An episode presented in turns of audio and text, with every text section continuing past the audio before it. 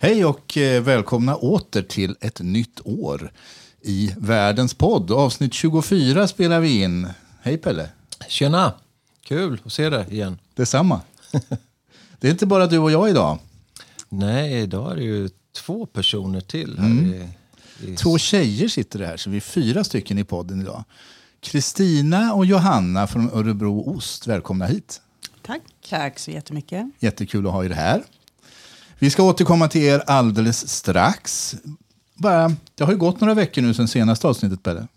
Ja, men har ju gjort det. Jag måste först bara säga att jag sitter här med en ostbit redan här som dök upp här. Ja, vi sitter och festar här.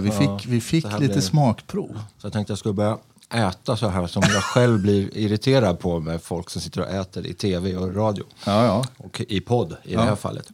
Mm. Nej, men det har ju gått ett tag. Ja. Jul och nyår och allt som har varit. Och julen är ju alltid jättelugnt för min del. Vi är inte många kvar, höll jag på att säga, som firar i vår familj. Nej. Och nyår så tillbringar jag ute vid Väringen. Snarare jag känner där i en åt och gott och... försökte se lite fyrverkerier ifrån, vad blir det? Det blir Frövig då, blir det någonstans där. Så att det var bra, jättemysigt. Ja, när jag var i Örebro här på nyår och såg fyrverkerierna vid slottet, det var jättemycket folk. Ja, jag såg det på bilden efteråt, så att alla har väl väntat på att få komma ut igen. Ja, vad gjorde ni på nyår, Johanna och Kristina? Ja, jag firade, Kristina firade hemma i Ladugårdsänden och där har vi faktiskt rätt okej med fyrverkerier också vid 12-slaget. Och lite god mat och goda vänner. Kul. Johanna? Ja, det var väl likadant hos mig.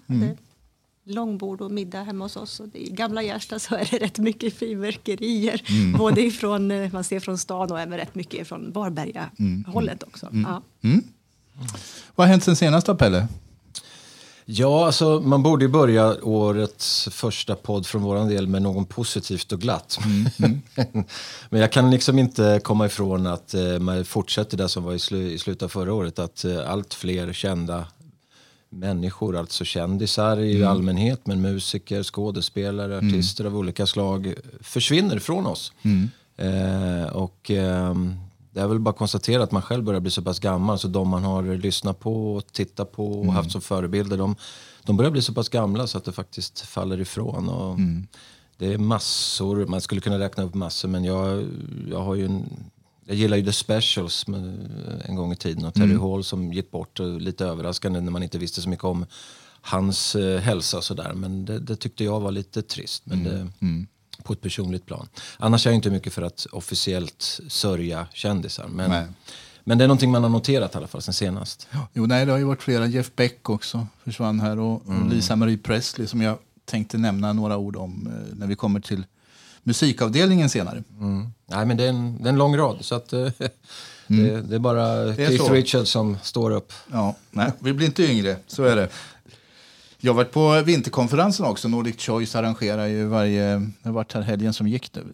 Ett fantastiskt evenemang med 3500 personer. Vid fina föreläsningar och så är det förstås fest i dagarna 3. För det är Petter Stordalen som arrangerar. Vad ställde han till med den här gången för chocker? Kom han dansade. Helikopter eller något sånt där? Nej, han gjorde faktiskt inte det. Han dansade till den här låten, till den här Love Actually med Hugh Grant. Den gjorde han faktiskt på scen. Okej.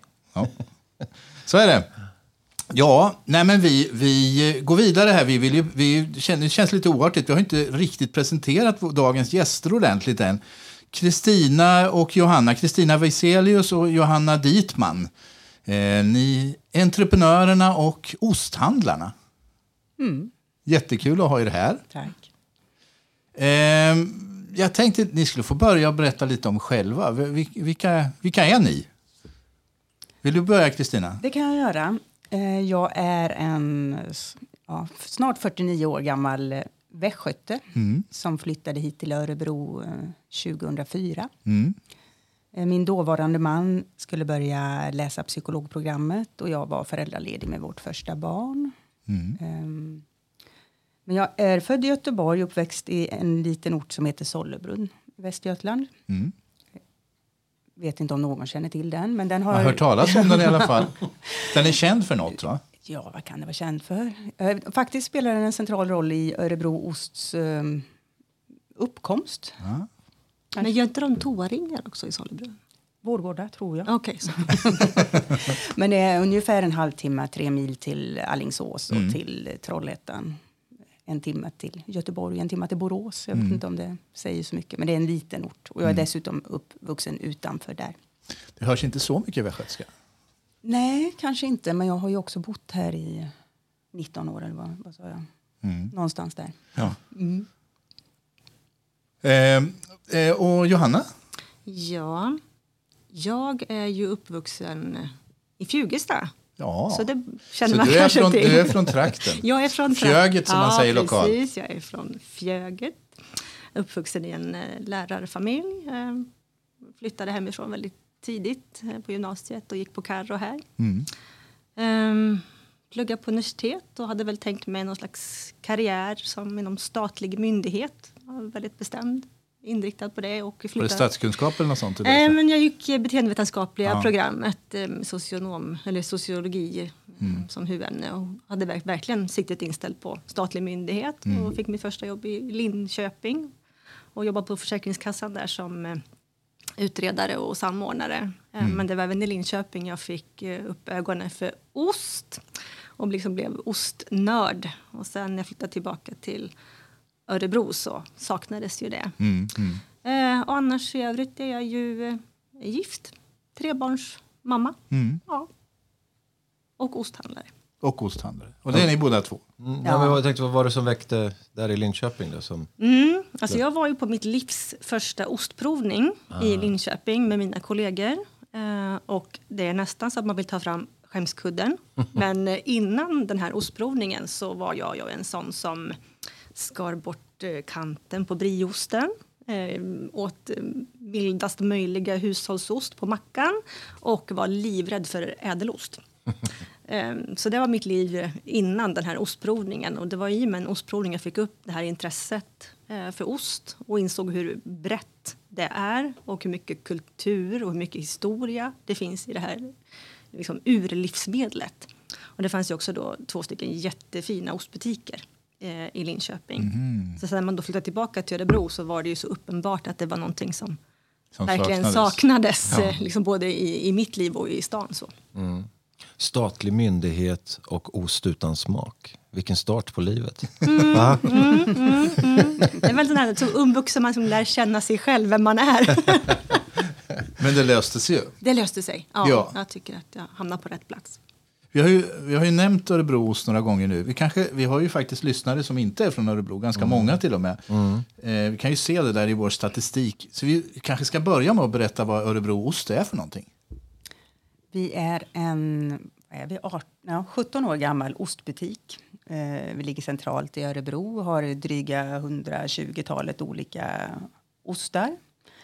Vi håller ostprovningar, gör mycket presenter, men annars är det manuell hantering över disk. Så, traditionell ostdisk kan man säga.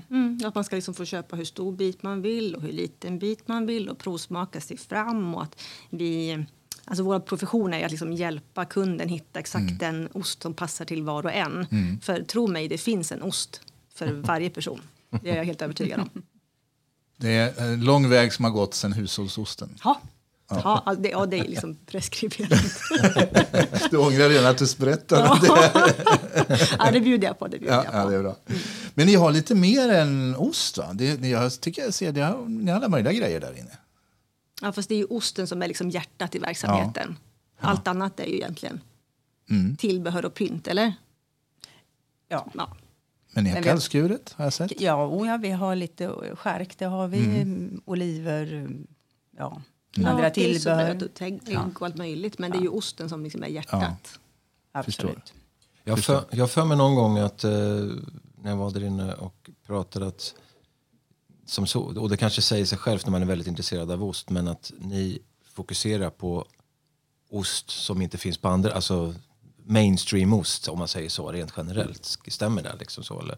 Alltså smakstarka och speciella liksom, eller? Vi är nog både, vad säger man, breda och men också alltså breda och folkliga eller vad man nu ska kalla det, men också lite specialostar. Mm, men det är inte bara specialostar. Och vi har ju också en smörgåsostdisk. Och det är vi väldigt stolta över. För det är inte alla ostbutiker i Sverige som har ett brett sortiment av även smörgåsostar. Det finns ju många ostbutiker som har mer det här att man har bara dessertostar. Mm. Men vi har ju många smörgåsostkunder som kanske bara köper smörgåsost hos oss, vällagrad smörgåsost. Mm, okay. Och det är klart att det finns alla de här klassiska namnen som du kan hitta på andra ställen också.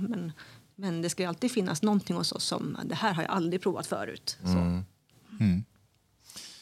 Men ni måste berätta, hur hamnade ni? Jag förstod ju att det var ostprovning i Linköping som var en del, men hur träffades ni och hur kom det så att ni bestämde er för att starta en ostbutik? Ja, för min del var det lite grann i och med att jag hade en ostprovning i vår bostadsrättsförening där Stina från numera Sörby vinhandel höll i den. Och jag var ju nyinflyttad så jag blev rätt fort varse att det fanns ingen ostbutik i Örebro. Mm. Och jag har nog alltid varit nyfiken på att driva eget och jobba med service helt enkelt. För det har jag alltid gjort innan. Jag har också beteendevetenskaplig examen, säger jag och pekar på Johanna. Men så jag har jobbat lite med personalfrågor och sådär. Men min största arbetslivserfarenhet innan jag kom till Örebro var ändå inom hotell och restaurang. Och jag tycker att det är väldigt, väldigt roligt. Just det, du har en sån bakgrund. Ja, som sagt var ost, det kände jag till. Alltså ost var kul och roligt och det fanns inte här. Men jag hade också en svägerska som hade några bekanta i Norrköping som drev butik. Så jag visste att det var något man kunde göra. Det var förenligt med småbarnsåren och så vidare. För att det hade jag sett att det kunde de göra. Har man café till exempel, tänker jag, då är det 7 dagar i veckan. Mycket för- och efterarbete och så vidare. Så det kändes också görbart. Mm. Får man väl säga. Jag vet inte, Johanna, vill du berätta lite grann om hur det kom sig att vi ändå kom igång trots allt? Ja, det är ju helt galet egentligen. Vilken slump att vi träffades. För vi kände ju inte varann innan det här. Alls hade aldrig hört talas om varandra. Okay. Nej. Så du höll ju på din kammare och tittade på det här med ostbutik. Och jag var väl mer i ett läge där jag kände att nej, men det här med statlig myndighet kanske inte var min grej i alla fall. Och kände att jag var tvungen att hitta på någonting annat. Det var så här, vad ska jag göra med mitt liv? Där var väl jag mer. Men ostintresset fanns ju. Och någonstans så måste jag ha nämnt det här ostintresset. Jag kan inte minnas det själv. Men jag har uppenbarligen sagt till bekanta att men vad kul det vore att ha en egen ostbutik. Mm. För det där citatet från mig fick ju ben och det som ett rykte som nådde dig. Precis, via min mamma då hemma i Sollebrunn. I Sollebrunn typ. Ja, exakt, därav Sollebrunns centrala plats i den här historien. Ja, nej men ja. Det var lite spännande. Men jag fick då höra talas om att det fanns en tjej. Så det var ju mer på den nivån att nu får jag skynda mig. Kanske någon annan exakt. Öppnar. Ja. Sen i själva verket så...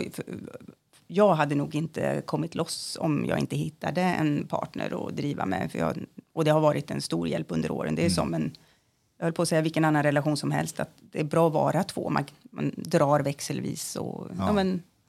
Om man har någon att stötta sig på och det blir precis, lite tryggare att dela på det och så. Men så jag fick höra talas om att det var en tjej. Så då tog jag reda på vem det var och det var Johanna. Jag ringde upp henne och hörde om hon ville träffas och prata lite kring den här idén som hon ju då också hade. Tydligen någonstans i bakhuvudet. Och jag hade ju redan bestämt mig för att jag var tvungen att göra något annat. Jag hade redan begärt tjänstledigt från mitt jobb. Sen att jag skulle starta ostbutik, det var inte alls tanken. Jag tänkte bara att jag måste göra något jobba vad med något som annat helst. Bara. Ja, jag liksom typ åka till Indien och backpacka, vad som helst. Alltså jag var bara, måste göra något annat. Så det här passade mig väldigt bra. Att Kristina hörde av sig, det är jag ju väldigt glad för nu. Jag tror det var till och med så att du hade fått tjänstledigheten beviljad samma dag som jag hörde av mig, tror jag. Ja. Det var lite meant to be. Ja, det var någon gudomlig inblandning kanske. Och sen så träffades vi och vi började planera och titta på lokal och sen så, Ni har legat på några olika ställen, va? Det här är 4:e lokalen som vi håller till i nu. Och sista. Ja. Och mycket Kungsgatan hela tiden. Ja, vi började ju på Järntorgsgatan för så var det från allra första början, 17 år sedan. Mm. Men sen har det varit några olika adresser på Kungsgatan. Mm. Och i den lokalen vi ligger nu, där trivs vi otroligt bra. Och bra där flyttar läge. Vi nog inte ifrån. Ja, det är ju väldigt, väldigt bra läge. Ja. Det har vi legat i 7 år nu, så att det känns ganska... Ja, ni kan vi knappast vara något bättre... Man ska kanske inte prata om sånt, men Systembolaget ligger ju alldeles bredvid också. Och den kopplingen till alltihopa. Ja, men jag kan köpa med mig lite ost också när jag är här på ska iväg. Så jag förstår att det måste vara perfekt. Mm. Men det går bra, eller hur? Ja. Jag tycker alltid det är folk i butiken. Jag tycker säkert inte ni. Men jag tycker varje gång jag går förbi så är det folk i butiken. Det finns plats för några till i butiken, tycker jag. Ja. Nej, men det rullar på, tycker vi. Ja. Jag tänkte, du pratar med ni två som en relation lite grann. Så där. Vi pratade ju lite innan, men nu vill jag dela med mig till lyssnarna också. Era olika roller, för det är ju så det är nog inte bra kanske i en affärsverksamhet att man har exakt likadana när man jobbar. Utan det är bra att ha liksom lite olika egenskaper. Så hur ser era olika egenskaper ut? Började? Ja, Kristina, kan vi säga att jag är den mer ordningsamma? Det kanske inte... Det kan man säga faktiskt. Ja, Johanna instämmer. Jag vurmar väldigt mycket för liksom kundrelationen. Det får jag säga, det gör ju du med naturligtvis. Men det är kanske främst där mitt engagemang ligger. Jag älskar ost idag. Men... Jag har inte det där detaljintresset kanske. Johanna ställer upp och du liksom letar upp roliga ostar, läser på anekdoter, kanske lite mer så. Jag har bättre koll på... Vi pratar ju om vad Johanna är bra på. Märker ni? Det är bra, vi kan byta sig. Vi kan prata om vad du är bra på. Vi klappar varandras rygg. Mm. Ibland är det lättare att prata om andra. Ja, just det. Ja, nej men... Du är en utpräglad servicemänniska, förstår jag ju. Ja, och det är så roligt. Det kan vi ju prata om sinsemellan också. Att inte fler förstår vad roligt det blir på jobbet. Om man liksom, vad ska man säga, hänger sig servicen. För det blir så mycket roligare arbetsmiljö också. Inte bara roligare för kunder och gäster om man har ett hotell. Utan... Men du kom ju som sagt från hotell. Och vad gjorde du på där? Liksom? Jag har gjort allt från... mycket servering framför allt. Men jag har jobbat bar och jag har jobbat hotellstäd. Så det kikar jag alltid när jag är ute och reser. Städningen, den är viktig.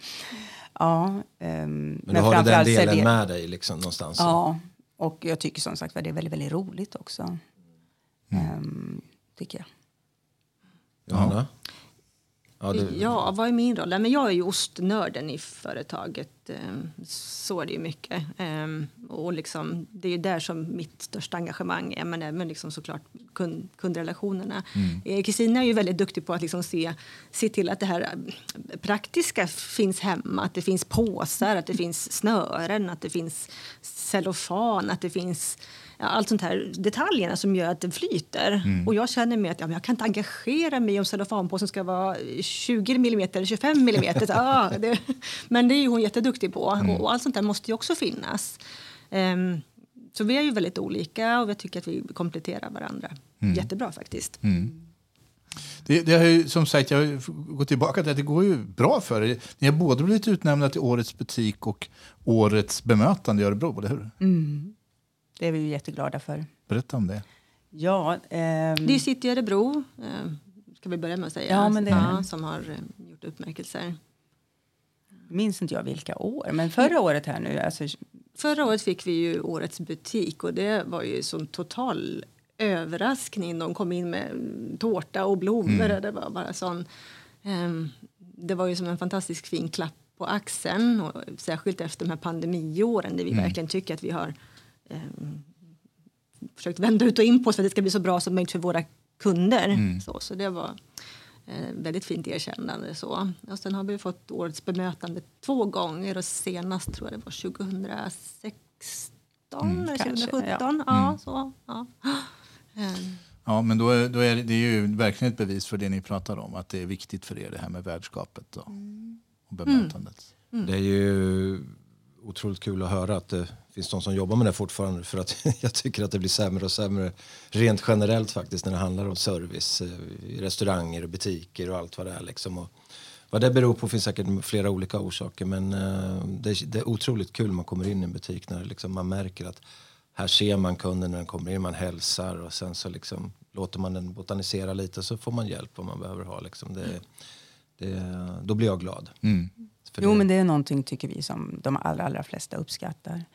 Och vad skulle jag säga? Men vi har ju mycket finare relationer med våra kompisar. Men våra kompisar och med våra kunder. Men vi har ju, det är ju verkligen många som har varit med oss från allra första start. Och många har varit med oss i många, många år. Mm. Och man är ju liksom hej och tjenis med många av dem. Och har koll på vad de tycker om. Och vissa kunder är ju mer dina kunder som du har koll på deras smak, och vissa kunder är mer mina kunder. Så att vi har ju verkligen en fin relation med våra kunder och även med vår personal.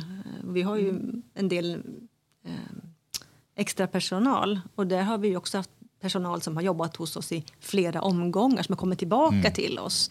Och det är ju mycket för att vi tror att det är en väldigt trivsam arbetsplats. Det är liksom för att det är kul med service och de här fina kundrelationerna som vi har. Mm. Det får vi ju cred väldigt ofta för faktiskt utav kunderna, och sen så att många, hög andel är ju stammisar. Mm. Det tänker vi också är ett bevis på att man trivs med att komma till oss och sådär. Det finns ju en väldigt tydlig koppling mellan god relation mellan de som arbetar och god kundrelation. Alltså, trivs man på jobbet så ger man bra service. Och tvärtom, ger man bra service så att man får glada och trevliga kunder, så trivs man på jobbet. Så att det är ju väldigt nära koppling det där. Mm. Är det nyfikna kunder? Vill de veta, alltså köper de mycket olika, eller är det sådär liksom rutin att man har sina favoriter och så kanske både och? Men... Både och verkligen. Ja, verkligen både och. Vi har ju liksom vissa, en pensionärsfarbror som har kommit och köpt samma ost varje vecka i säkert 5 år. Och som aldrig köper någonting annat, men det är samma ost, ungefär lika stor bit varje vecka. Och så finns det ju vissa kunder som säger, ja, vad vill du sälja till mig idag då? Så. Så det är verkligen olika. Så det är inte bara de här jätteintresserade kunderna som man kanske tror, utan... Ja. Nej, men det är spännande. Jag måste outa en grej liksom, för att grejen är, jag har ingen kunskap om ost. Jag är sådär, jag kommer inte ihåg namn och sådär, men jag är ju ostoman, alltså jag älskar ju ost. Jag skulle kunna bara äta ost liksom, om jag fick det och det inte satte sig på magen hela tiden och sådär. Så att jag blev till och med kallad när jag var yngre för blue cheese liksom, så där hade jag ju ett smeknamn, så att så jag är ju galen i ost, men sen blir det man och vara lite försiktig emellanåt på det. Så sen är inte jag någon stamkund och ser, och det har mycket med min sambo som liksom gillar, eller hon är allergisk, och ja, det går inte att köpa vilka ostar som helst. Man får vara ganska försiktig med dem. Jag bara trycker i mig liksom sådär. Så att jag skulle vilja lite, finns det några så här som ni har favoriter som jag förstår, det brukar alltid vara svårt när man har så många, men finns det några så här som ni känner, det här är min och det här är min? Om du, Johanna, börjar som är nörden. Alltså ibland så tänker jag att mina kunder tror att jag hittar på. För de frågar ju så här, men vilken är din favoritost? Och så får de nya svar varje gång. Men det är inte så att jag hittar på, utan det är ju verkligen så att det kan vara olika från vecka till vecka. Och från dag till dag. Jag tycker ju ofta att det är roligt med de här nyheterna som jag tar hem. Att det är liksom kul att prova nya grejer. Så att om någon frågar mig om min favoritost, så är det ju ofta någonting nytt och kul som jag har liksom tagit hem. Men annars så skulle jag väl säga getostar är jag väldigt svag för. Jag skulle kunna ha en ostaffär med bara getostar egentligen, men alla är ju inte så förtjusta i det. Och då har jag ju lite grann, när jag har ostprovning så har jag ju som lite mission att övertyga de här getostskeptikerna. Så att när jag har ostprovning brukar jag ju alltid liksom utröna, finns det några getostskeptiker här i sällskapet? Vilka är det vi ska övertyga? Härligt. Så jag gillar mycket getostar. Jag i min tur skulle nästan säga fårostar. Och inte nödvändigtvis, det finns, om jag nu får säga, en missuppfattning här i Sverige. Och det är, missuppfattning får ju var och en avgöra. Men svensken i gemene man tänker ofta att ju mer lagrat desto bättre. Mer lagrat ger mer smak. Men just Fårostar till exempel tycker jag är jättegott om de inte är allt för lagrade. Mm. Jag vet ju, du har ju bott i Spanien. Queso de cabra. Ja, exakt. Eller get. Ja. Men jättemycket goda, lite mildare lagrade fårostar kan vara förtjust i. Sen är det lite kul på smörgåsostfronten. Där finns det ju inte alltså, riktigt, vad har vi där? 20% utav våra ostar där eller 15% utav våra ostar är liksom det vi kallar smörgåsostdisken. Och där är vi väldigt olika. Jag har någon teori om att det är ungefär som katt- och hundmänniskor. Men jag vet inte om det finns någon. Men Johannas absoluta favoritost är Grevé. Och jag kan nästan, jag brukar säga alltså, inte under hot äta Grevé. Utan det är min absoluta. Men ni kompletterar varandra igen här. Det är väldigt tydligt att det är så. Då vill jag äta en vällagrad präst istället. Mm. Ja, intressant. Grevé, är det något speciellt med grevé i smak? Men den är alltså ju det här lite söta, lite sötnötiga som man antingen liksom hatar eller älskar. Så man säger team grevé eller inte. Mm. Jag gillar också grevé, men jag vet, det är inte första gången jag hör just grevé. Det var därför jag tänkte, för jag tycker inte det är något.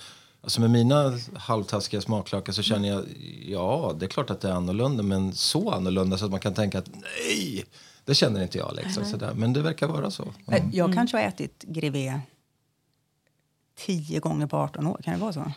Det är obegripligt. För jag tänkte, ibland gör jag ett försök så. Men vad jag tror det handlar om är att jag upplever att den blir bäsk. Och jag har väldigt svårt för bäska smaker. Ah, okay. Tror att det är det. Mm. Intressant. Ja, dricker inte gin tonic heller.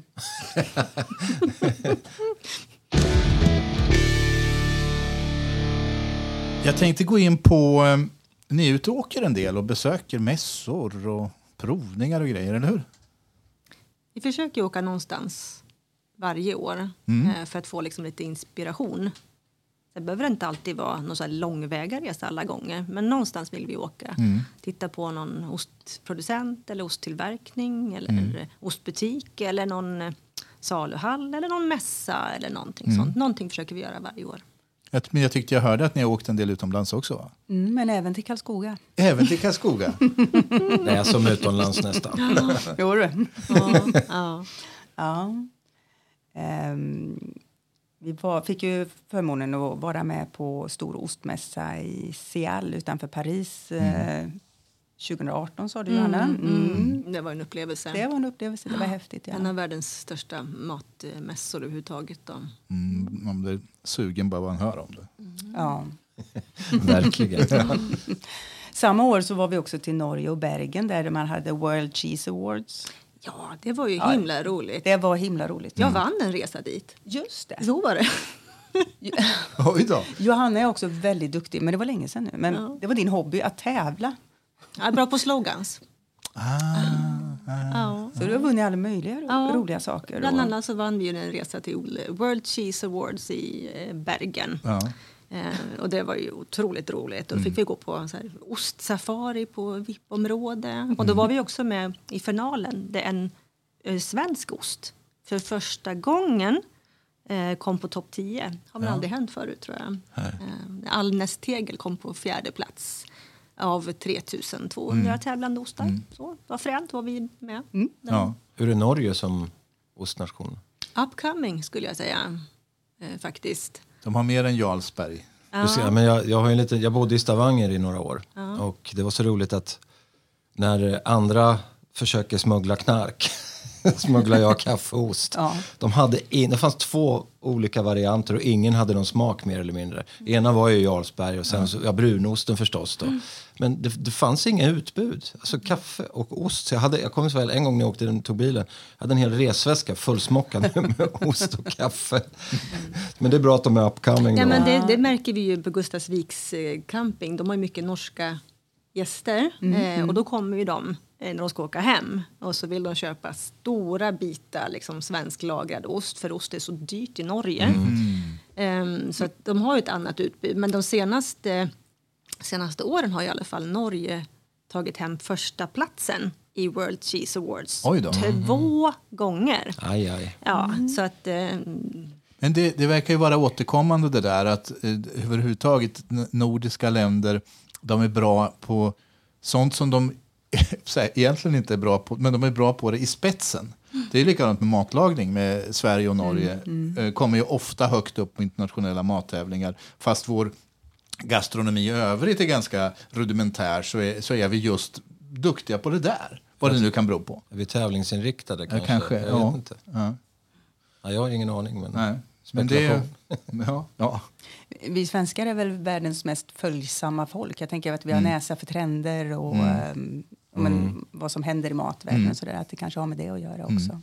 Sen i Norge just så har man ju satsat på inhemskt mathantverk väldigt uttryckligen. Vi var ju på någon föreläsning om det när vi var i där också. I samband med World Cheese Awards, ja, precis. Att man försöker pusha det norska mathantverket. Ja. Ja, de är väldigt lokalpatriotiska. Det finns många små samhällen lite här och där som jag kan tänka mig fokusera på lokalproducerat och sånt där. Så det, ja, det kan jag tänka mig. Den norska ost som vann när vi var där, det var ju som heter Fanaost som kom på första plats då i World Cheese Awards. Men det är bara det att han som tillverkade den osten, tror jag, hade 12 kor eller någonting. Så att liksom tillgången är ju ytterst begränsad. Ja. Och även fast vi var på plats när den här osten vann, så tog ju allting bara slut som de hade med sig i ett nafs. Så även fast vi var på plats så fick ju inte vi chans att smaka den osten. Nej. Men ni har ett allmänt intresse för mat och dryck också. Det är inte bara ost, eller hur? Jag älskar att äta. God mat. Ja. Man säger älskar att dricka. Ja, det kan man säga. Ja, för vin, va, Johanna? Du är vinintresserad också. Alltså det kommer ju sig ganska naturligt, tycker jag, när man jobbar så med ost. Eftersom att både ost och vin är ju sådana liksom urlivsmedel som har tillverkats under så lång tid. Och det som jag älskar mest med ost, det är ju att det inte bara är ett livsmedel, utan det är ju kultur, det är geografi, det är historia, det finns en förklaring till varför man har börjat tillverka en ost på en specifik plats. Och detsamma gäller ju rätt mycket med vin också. Och att man kan liksom se den här matchningen med att viner från samma område som en särskild ost ofta passar bra ihop och sådär. Så att det faller sig väl naturligt. Så min ingång till vinintresset är väl osten egentligen också. Så. Men det kommer liksom ganska naturligt, tycker jag. Är det, nu bara gissar jag här. Är det så att det från början handlade om att hitta sätt att lagra livsmedlen på? Och det är alltså att få dem att inte bli förstörda. Det är så jag tänker. Det är det som är bakgrunden till olika ostars och andra livsmedelskaraktär. Att man försökte hitta sätt så att de höll så länge som möjligt. Är det så? Bevara näringsämnena. Ja. Ja, det tycker jag är så kul att ha med sig. Att även om man kan sitta och njuta av ost här, det är ju ingen som ursprungligen har börjat tillverka en ost för att vi ska ha någonting gott att mumsa på tisdagskvällen. Utan allting har ju alltid handlat om att bevara mjölken, som alltid har varit ett värdefullt livsmedel. Så. Ja, det var lite det jag menade. Ja, och man då kan se varför man har börjat med vissa ostar på vissa platser. Vi som bor i Sverige, som har de här liksom långa, kalla vintrarna där kossorna går i sin. Vi har ju varit tvungna att konservera mjölken så mycket vi bara har kunnat för att överleva långa, kalla vintern. Och då har ju vi utvecklat den här hårdostkulturen som vi har i Sverige. Skulle vi göra små färska småostar som de gör i Loire, då hade vi varit rökta under vintern. Alltså det går inte. Så man kan se de här förklaringarna hela tiden. Varför har man börjat gjort de här ostarna på de här platserna också. Vad intressant. Men det är väl så ofta med mat, alltså sån här vad ska vi säga, mat som inte är modern, om man säger så, som är, det har ju kommit fram på något sätt liksom, specialiteter som får olika fisk, torkad, eller vad heter det som luktar så illa? Surströmmingen. Ja, men liksom det är en sån extrem variant, men det är naturligtvis att den också kommer fram utav någon anledning liksom sådär, så. Men jag funderar på, kan man åka runt på ostgårdar som man kan åka runt på vingårdar, eller hänger de två ihop om man besöker? Alltså finns det på samma sätt att man kan, om man är ute på semester, att man kan leta upp det, eller? Alltså för mig har det ju varit så att nämna att man jobbar med ost har ju varit en dörröppnare, och att man har fått liksom komma in och se på ostproduktion på ett helt annat sätt än man kanske hade fått om man var vanlig kund eller gäst. Så jag har ju fått vara med och just att skedd där i Somerset i England, för att jag har liksom råkat nämna för bed and breakfast-värdinnan att jag jobbar med ost. Mm. Så. Men alla mejerier vill inte ta emot besökare på det viset. Så, men för mig har det varit en dörröppnare i alla fall. Ja. Ja. Det är lite mer så egentligen då. Så att, ja. Men många svenska gårdsmejerier gör ju en grej av att vara ett utflyktsmål. Här måste vi ju nämna Bredsjö, tycker jag. Ja, som verkligen har satsat och blivit ett sånt fantastiskt fint utflyktsmål. Där man både får med och titta på när de mjölkar fåren. Och sen så äta deras fantastiska pajostallrik. Och de har ju skaffat serveringstillstånd det sista också, tror jag. Det var ett bra tips. Ja. Det finns det Granhammar också, eller vad heter det? De har ju inte så mycket utflyktsmål längre faktiskt. De har ju en liten butik nu. Ja, precis. Men det är inte den här kaféverksamheten som har varit tidigare. Så. Och kan man förbi Granhammar, då kan man ju även fortsätta ut till Berga. Okay. Där de har ju sitt glasscafé och sådär. Ja, så att, nej, men man har ju börjat under pandemin leta de här olika ställena i närheten. Ja, vi har ju mycket fint i länet faktiskt. Ja. Så man behöver inte åka så långt alla gånger. Hörrni, det finns ett annat ämne som det verkar som vi kan samlas kring en del, och det är kultur i största allmänhet, eller hur? Ja, verkligen. Mm. Ni driver bokcirklar. Stämmer bra det. Och jag brukar alltid, det är ett fantastiskt sätt att umgås på. Mm. Framförallt kanske om man är ett gäng som träffas. Det är lätt att man pratar om... Ja, men, jobb och familj och samma gamla vanliga samtalsämnen. Mm. Så att träffas kring en bok som alla har läst ger upphov till jätteintressanta diskussioner. Vi väljer varsin gång. Vi är ju omkring, 7-8 personer. Då väljer vi varsin gång boken som alla ska läsa till nästa gång. Och det innebär ju också att min favoritgenre kanske inte är fantasy till exempel. Men det har jag läst då i bokcirkeln. Men det berikar verkligen. Och jag tycker att man läser med andra ögon och annan medvetenhet. När man ska prata om det. Exakt, så när jag vet att jag ska dela och mina tankar kring det. Och, och sen kan skratta, det är jätteroligt också. För jag kan liksom inombords skratta lite grann om jag vet att det är någonting vi läser som retar Johanna. Vi tycker lite olika även när det kommer till böcker. Men hur går det till rent praktiskt? Väljer var och en bok som de andra ska läsa då? Vi träffas ungefär var sjätte vecka. Var sjätte, var åttonde vecka. Hemma hos... växelvis, alltså en är värd för varje gång. Och den som är värd väljer bok som alla då ska läsa samma bok till nästkommande tillfälle. Mm. Och när vi då har gjort den och träffas nästa gång, då pratar vi alla om våran upplevelse och hur vi upplevde boken och tyckte om den. Och, vi betygsätter också på en skala mellan 1-10 eller 0 kanske till 10. Mm. Beroende på...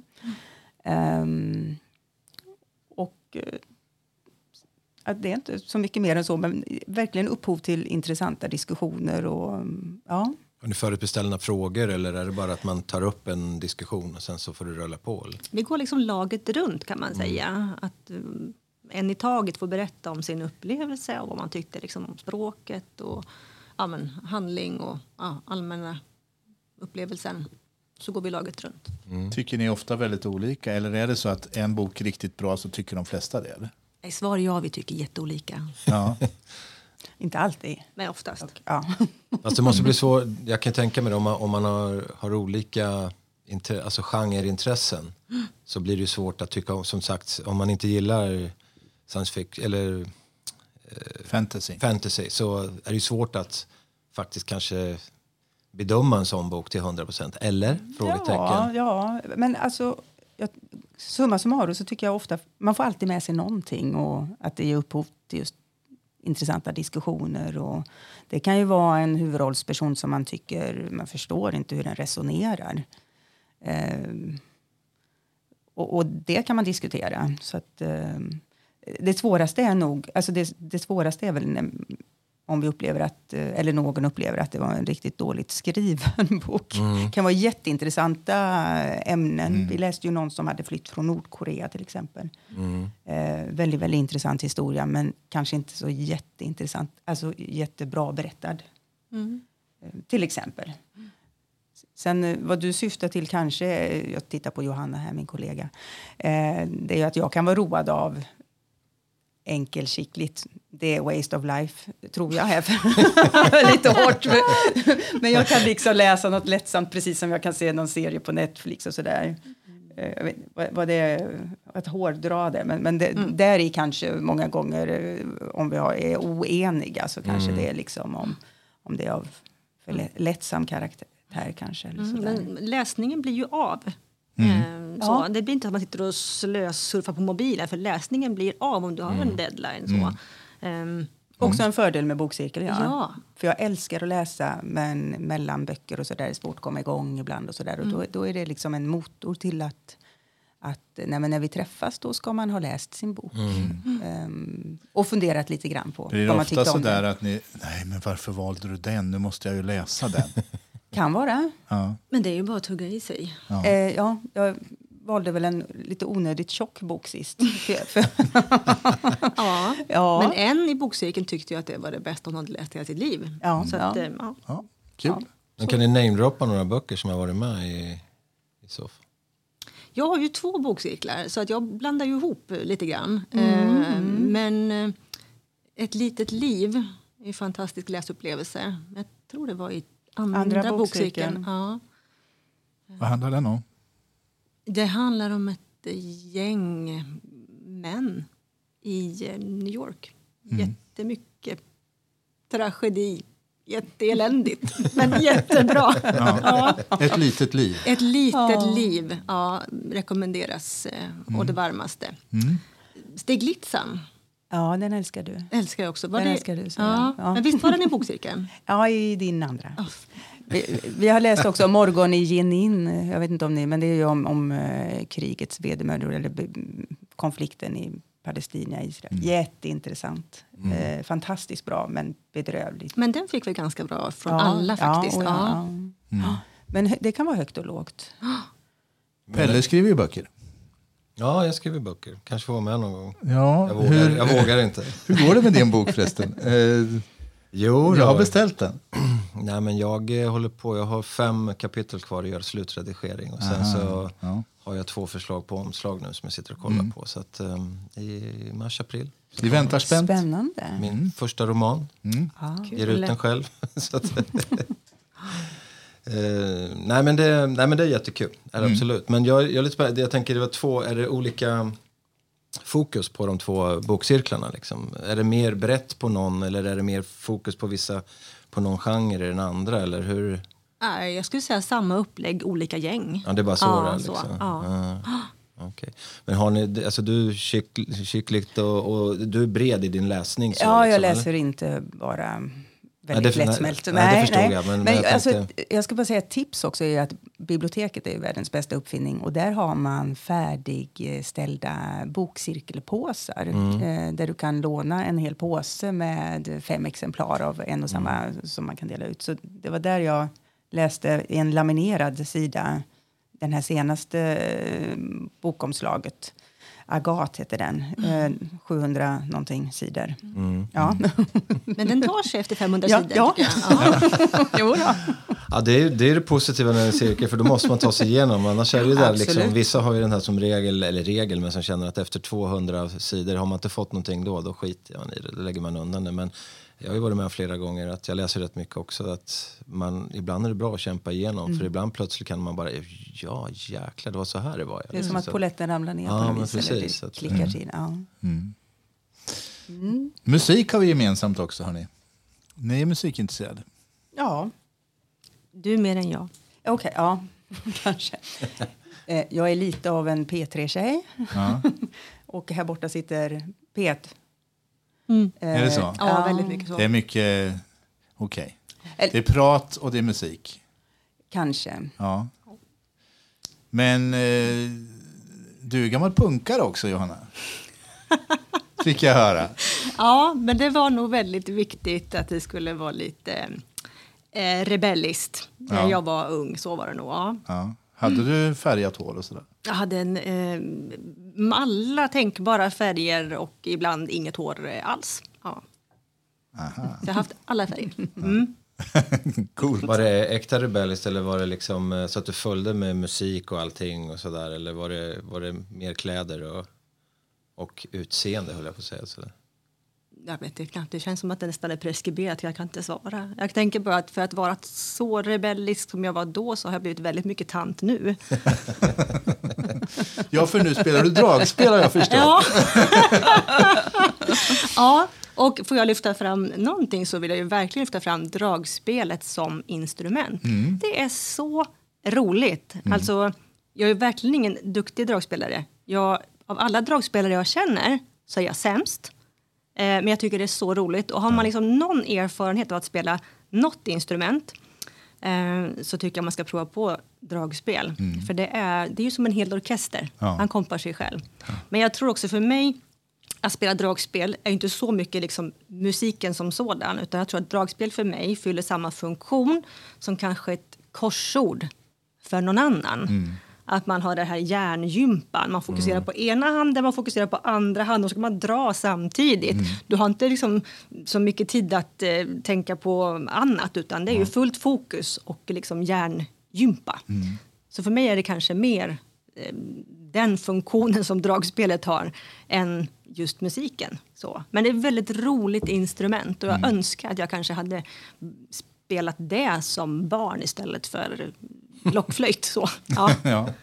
Vad spelar du för något? Jag spelar väl vad som helst. Men får jag välja så väljer jag kanske klätsmer. Men eftersom att jag har det rätt mycket som istället för korsordsjärngympa så blir det liksom det som faller sig lättast i händerna och det som de jag har noter på. Så det blir ju rätt mycket liksom gammeldans och sånt. Alltså folkmusik. Men gärna klättsmärer, liksom lite irländsk folkmusik, skotsk folkmusik också. Nu spetsar Pelle öronen här när han säger irländsk folkmusik. Ja, jo, men jag är ju irländsk folkmusik gillar jag väldigt mycket. Men det är ju den här lilla, vad heter den? Det finns en liten variant som de ofta använder. Det står det ackordion kanske eller någonting sånt. Durspel? Nej, det heter inte så. Det här borde jag kunna, men nu har det fallit bort. Men det är ofta när de sitter så är det inte de här stora svenska, utan det är ofta mindre varianter. Ja. Mm. Det får inte vara för svårt, för jag är inte så bra. Jag tycker det låter tillräckligt svårt med att hålla först 3 moment. Liksom. Jag klarar 1 moment för att räcka för mig när det handlar om sådana saker i alla fall. Men har man spelat på liksom lite piano eller någonting så då tänker jag att då kan man liksom lära sig själv dragspel och det är så roligt. Mm. Men det är lite av terapi för dig. Ja, så är det. Mm. Hörrni, vi pratade lite inledningsvis. Du nämnde här, Pelle, att det är så mycket artister som har gått bort. Mm. Jeff Beck nämnde vi. Och jag tänkte även på Lisa Marie Presley. Mm. Detta livsöde som blir lite depressivt här, men det är, hon dog ju här i veckan och det är ju en väldigt tragisk historia. Hon förlorade inte bara pappa Elvis då när hon var 10 tror jag, utan hon förlorade ju sin son också för några år sedan och hon dessutom så lyckades hon ju bli lurad också tror jag på hela sin förmögenhet. Hon hade ju ärvt allt. Hon hade ju ärvt Elvis. Och Graceland är borta. Jag tror inte hon ägde det längre heller. Hade stora skulder och sådär. Så försvann hon själv här. Så jag tycker hon var ju inte någon oäven musiker själv. Hon, när hon var som mest aktiv, det var väl innan hon blev dålig på, för hon var väl i dåligt skick tror jag här på slutet. Men hon låg på Billboard-listorna faktiskt under en period. Så att, trots att man inte har hört så mycket om henne. Men jag tänkte i alla fall att vi skulle spela någonting av henne. Och det finns en del inspelat duetter med just Elvis. Och det är väl inget som är originalinspelningar utan det är väl pålagt efteråt. Men det är ändå fint tycker jag. Och här kommer en liten stillsam låt då med henne i duett med Elvis. Den heter så mycket som Standalone.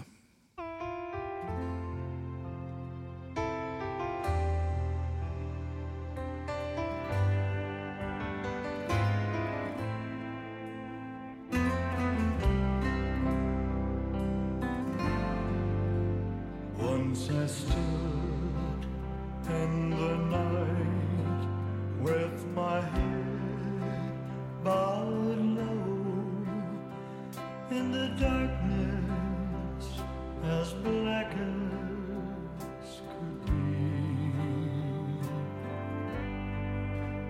and my heart felt alone and I cried, oh.